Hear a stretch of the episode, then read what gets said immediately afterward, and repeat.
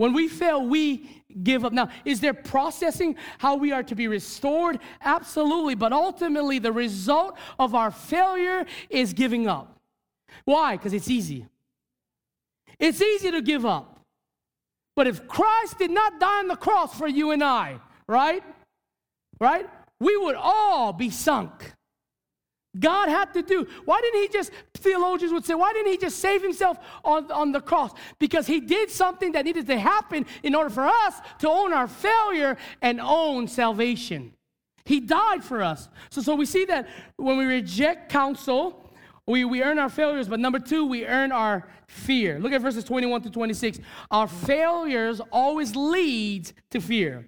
In fact, I want you to see how Paul provides hope in this situation. He goes and he says this, "Men, you should have listened to me." Now, some of you, if you grew up like me in a Hawaiian household, you know your parents tell you what to do, and you and you know you don't listen to them because you you get more money out than your family, amen? And all that. No. Okay? But that's the reality, right? Here's the word I would always hear when I would fail after not listening to my parents. I told you so. You guys remember those words? I told you so. I told you, but I want you to see the difference between how we would say that to our children versus to what Paul does. Paul is the game changer here. We only see Paul say the I told you so one time. See, for a lot of us, we're to hang on I told you so for so long. That's why somebody cannot get restored. You're always bringing back to past what you did wrong. But I want you to see what Paul did. Paul said, I told you so, and he was Paul. What he did was, after he said, I told you so, he began to share the gospel. Look at this. He says, Man, you should have listened to me and not have set sail for Crete and incurred this injury and loss. Yet now, here you go, you ready? He's power ready. Yet now I urge you to take heart.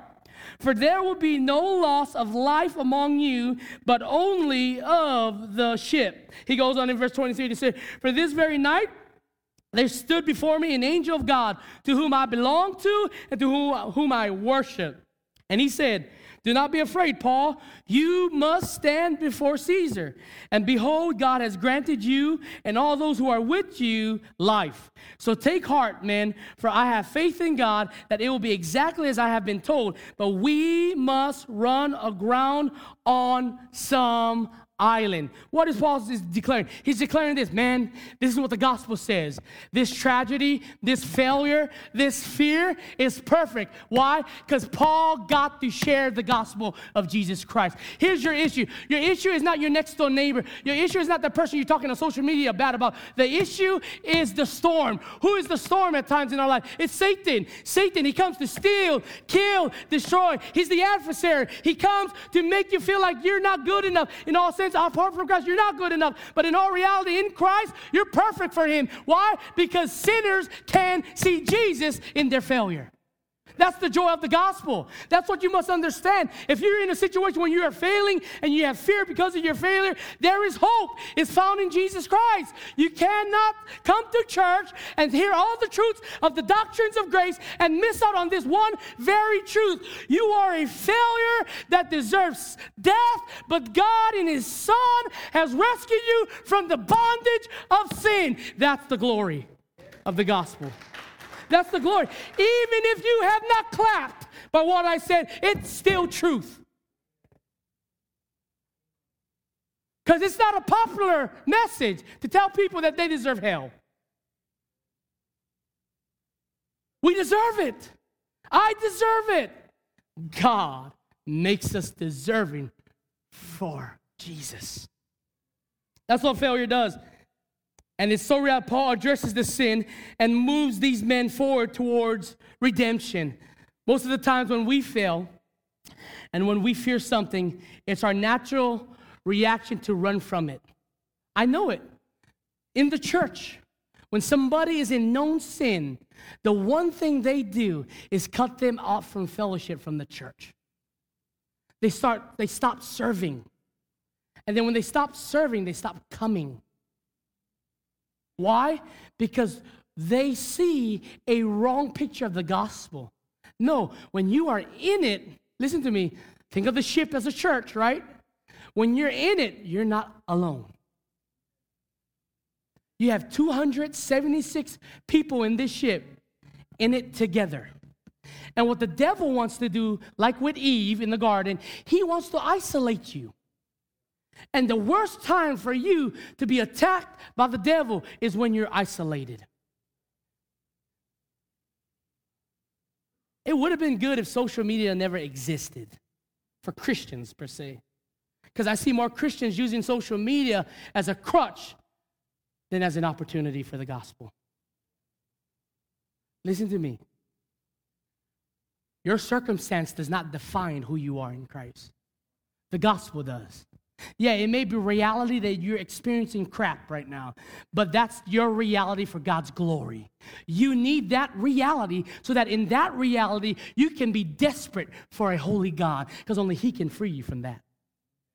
You need that. Here's the biblical truth. Most of the time, the things that we want to run from are the very same things that, we bring, that would bring us salvation stay, remain, bloom. These guys were screwed up royally. Think about it. Everybody on the ship, they lost hope and were tired and they were hungry. And you see Brother Paul, the prisoner, stepping up, right? Out of all the brothers that could have stepped up, the captain, the centurion, right? The one that stepped on is the one that didn't they didn't listen to. He steps up and he provides encouragement for them. And here's a life application for all of us. Every circumstance is an opportunity to proclaim the message of Jesus every circumstance. I've had youth at my house every day this week. Pray for me. They eat all my food. So much so, we got to take them out to eat because no more food, right? Number two, they're immature, right? Uh, uh number three, some of them stink worse than others. Right? That's the reality. That's, but here's the joy of it. Listen to me. Like the people in the ship, we have an opportunity to share Jesus with them. Whether by food, whether by deed, whether by the gospel, we have opportunity. Man, I was like, man, thank God all these people. And you have women here and girl and guys here, and they both tadan at each other. You know, she called me a monkey, he called me a butt. What is this? Right? We, we, we, learn how to live life together, even the words we are saying, right? Like everything I told you about being a complementarianist, we don't get it perfect at Ohana Church, but that's our goal. Like, like, like that's what happens when we're, we're in the ship. we uh, we gather together to understand fear together. We gather together to understand our failures together. We gather together, why? So that we can understand life at its core, and that's I am completely an idiot. And Jesus needs to remind me about that. And that's what storms does in our life. Storms changes us from the inside out. Uh, I love what, what we see the application of Paul, right? Paul's nature and manner. Why do you think Paul responded differently? Paul could have said, I told you so, I told you so, I told you so, I told you so, I told you so, I told you so, I told you so, right? In fact, he just says it one time, but he changes the mission. He says, This is why we need to be here together. He shares the gospel. I want you to see why he lived that way. J.D. Greear says it this You'll never give up your life in radical obedience to God until you are radically assured of His radical commitment to you. Who indeed should have 50 hues in there, right? Only confidence in God's commitment to you will inspire confidence in your commitment to Him. Now, I know we don't like the word commitment in the church. Because that's what I hear from every believer in Jesus that say why they cannot be committed in the church, right? So, man, I got this going on, this going on. Here's the reality. In fact, when you come to our church, we don't ask you to join anything yet. We ask you to fill it out first, right? Now, we do say if you've been here for six months and you, you're not serving in any capacity, this may not be the church for you. Because you sure already got it already. Okay, all right? So that's the reality. You know, that's the reality of our deal. But here's the deal. Let me listen to me. The reason why our theology in our churches are poor is because of this very statement. We are not assured that God is committed to us. Paul says it I have faith that the God I worship and the God I serve will keep his promise. But we don't live that way here. We live based on what we bring to the table versus what God has already finished on the table with his son. I want you to hear me clear. Your commitment means nothing to God. That's why He came to die for you. Because your commitment would be nothing. And what God does in his sovereign grace, he shows and he displays his commitment by what his son did on the cross, what he did in the burial, what he did in his resurrection, so that our commitment would not be defined by what we bring to the table, but what God does. That is so freeing.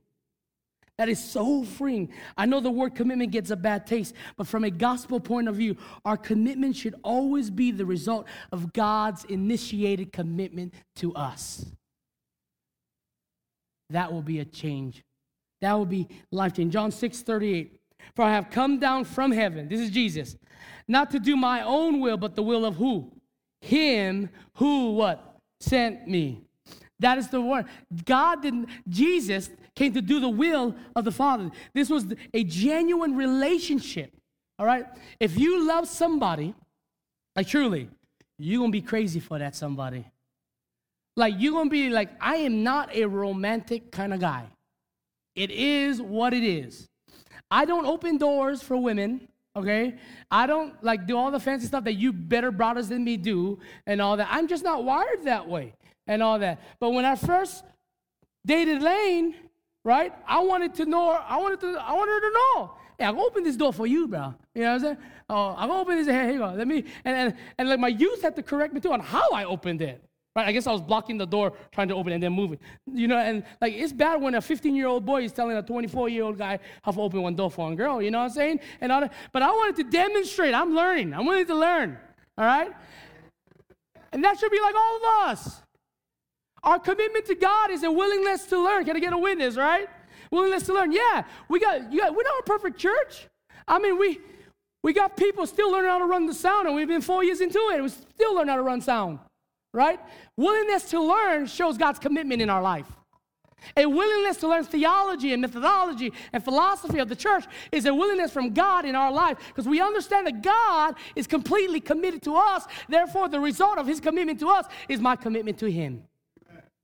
It never works the opposite way. It can't work the opposite way. And lastly, when we reject godly advice, we, f- we earn our fate.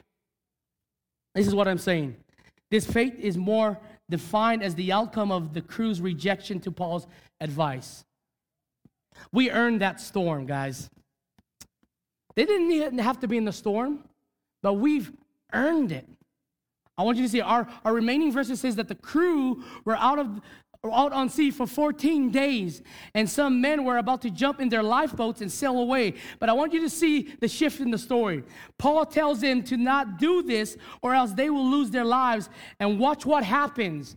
They finally take Paul's advice. Why? Because they learned their lesson. This is what I would say. If somebody don't like listen to your advice, I say this in a godly, humble way. You guys ready? Let them go. Let them go. If somebody doesn't want to listen and you've done all you can to share the outcome of their pattern of life, let them go. Listen to me. I am so confident on this on God in this church anymore. I'm not worried who's going to show up, who's not going to show up anymore. The first two years was rough for me really because I was a people pleaser. I wanted everybody to be here. But listen to me. My goal is not to make a big church. My goal is to be faithful with preaching the gospel of Jesus Christ. God will do what he does with that, okay? And here's the deal. Parents, let them go. Your son 20 something years old. Your daughter 20 something years old. No like listen. Let them go. Why?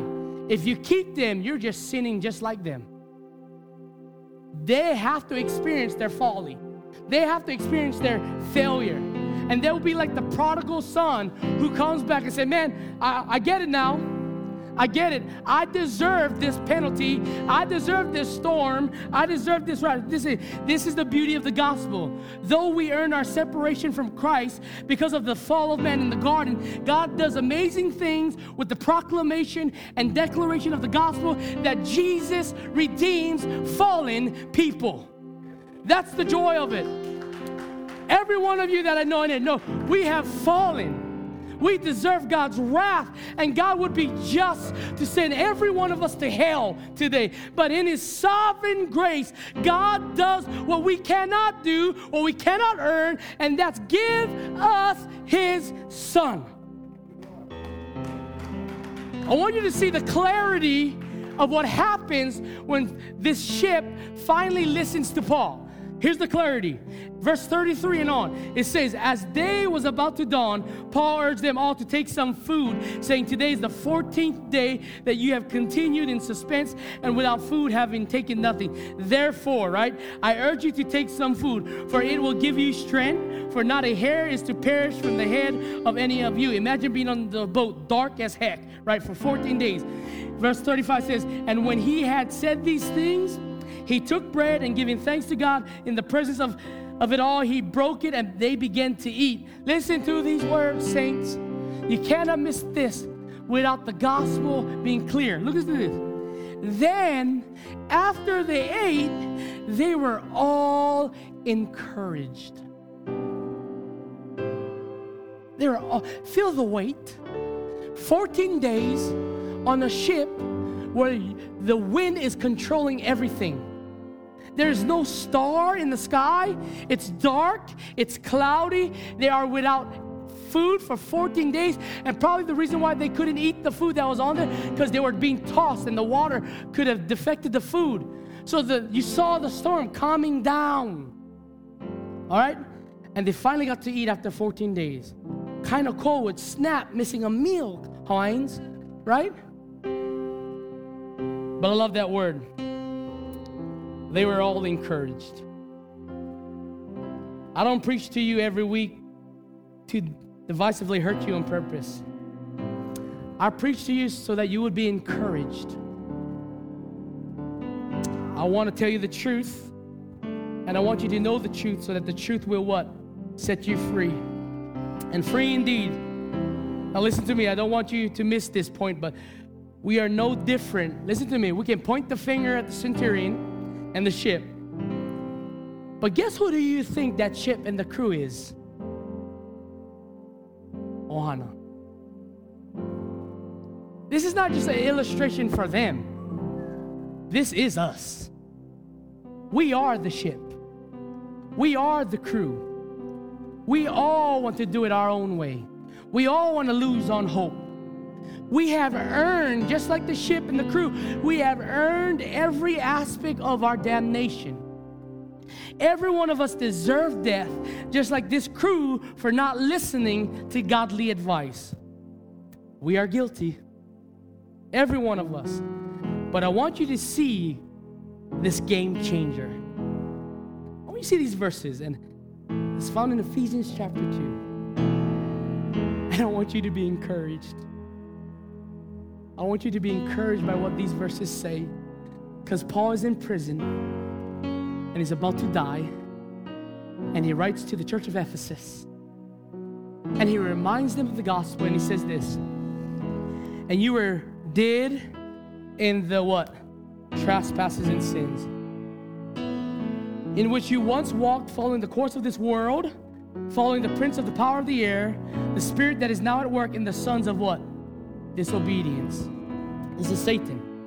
Verse 3 Among whom we all, not, not some, right? We all once lived in the passions of our flesh, carrying out the desires of the body and of the mind, and were by nature children of wrath. Of everyone, like the rest of mankind.